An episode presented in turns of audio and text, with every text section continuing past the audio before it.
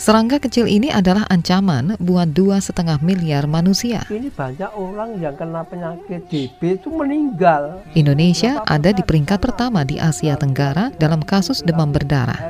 Kerugian akibatnya paling sedikit 3,1 triliun rupiah kan per tahun. Wolbachia ini dalam tubuh nyamuk berkompetisi dengan virus dan dia bisa menghambat perkembangan virus demam berdarah. Para ilmuwan ada di ambang penemuan yang mungkin bisa bikin demam berdarah cuma jadi catatan sejarah. Anda sedang mendengarkan Sains Sekitar Kita. Sains Sekitar Kita. Produksi KBR dan The Conversation Indonesia. Demam berdarah tiba pertama di Surabaya tahun 60-an. Kini, virus yang diperantarai nyamuk Aedes aegypti ini telah ada di seluruh kabupaten di Indonesia, termasuk di Yogyakarta. Kami menemui Adi Utarini, profesor di bidang kesehatan masyarakat dari Universitas Gajah Mada. Dia pemimpin program pemberantasan demam berdarah Eliminate Dengue Project Yogyakarta yang telah berlangsung sejak 2011.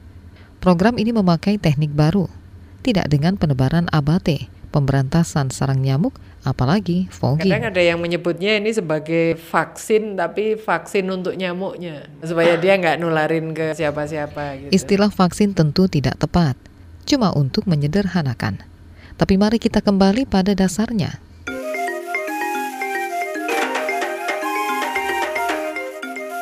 Demam berdarah disebabkan virus yang dibawa nyamuk betina Aedes aegypti.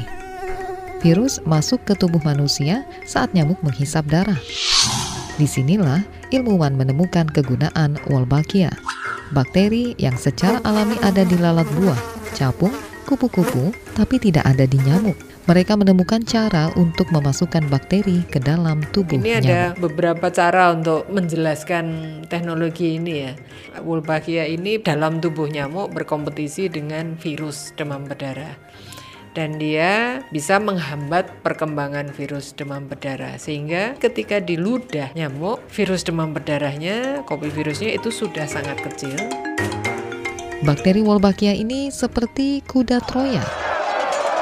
Bayangkanlah prajurit-prajurit Wolbachia berebut makanan dengan virus demam dalam pertempuran epik di tubuh nyamuk. Bakteri menang, virus jinak.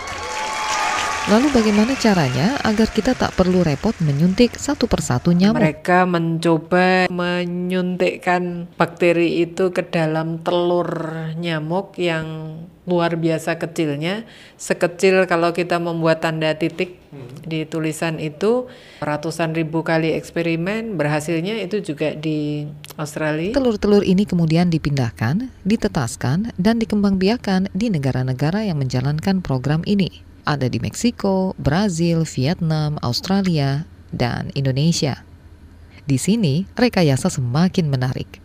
Telur-telur menetas jadi nyamuk jantan dan betina berwolbachia. Nyamuk dilepas liarkan.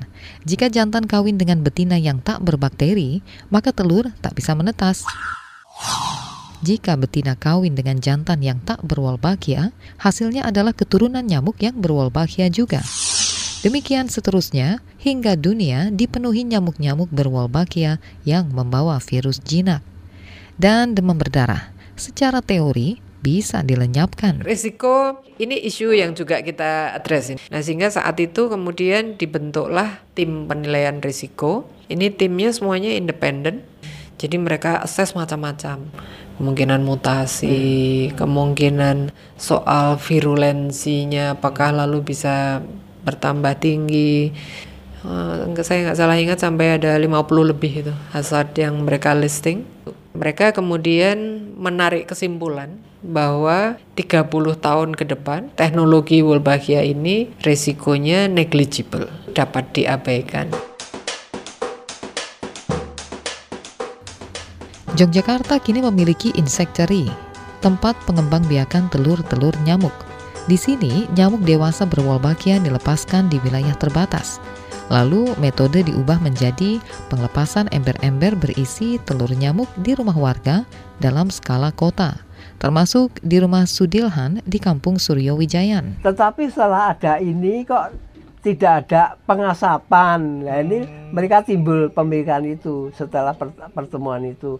tadinya semula itu saya masih ragu karena ini kok demam berdarah kok disebarluaskan di, dikembangkan nah ini karena kurang begitu memahami gon tabung itu dituri minyak tanah dampak sudah ada tapi ilmuwan masih amat berhati-hati menyusun bukti dan rekomendasi agar kebijakan kelak menyeluruh dan berdampak besar. Di situ kadang-kadang kita sebagai saintis itu terus terang agak takut karena masyarakat ekspektasinya tinggi banget. Sekarang mereka pasang tuh tinggi-tinggi.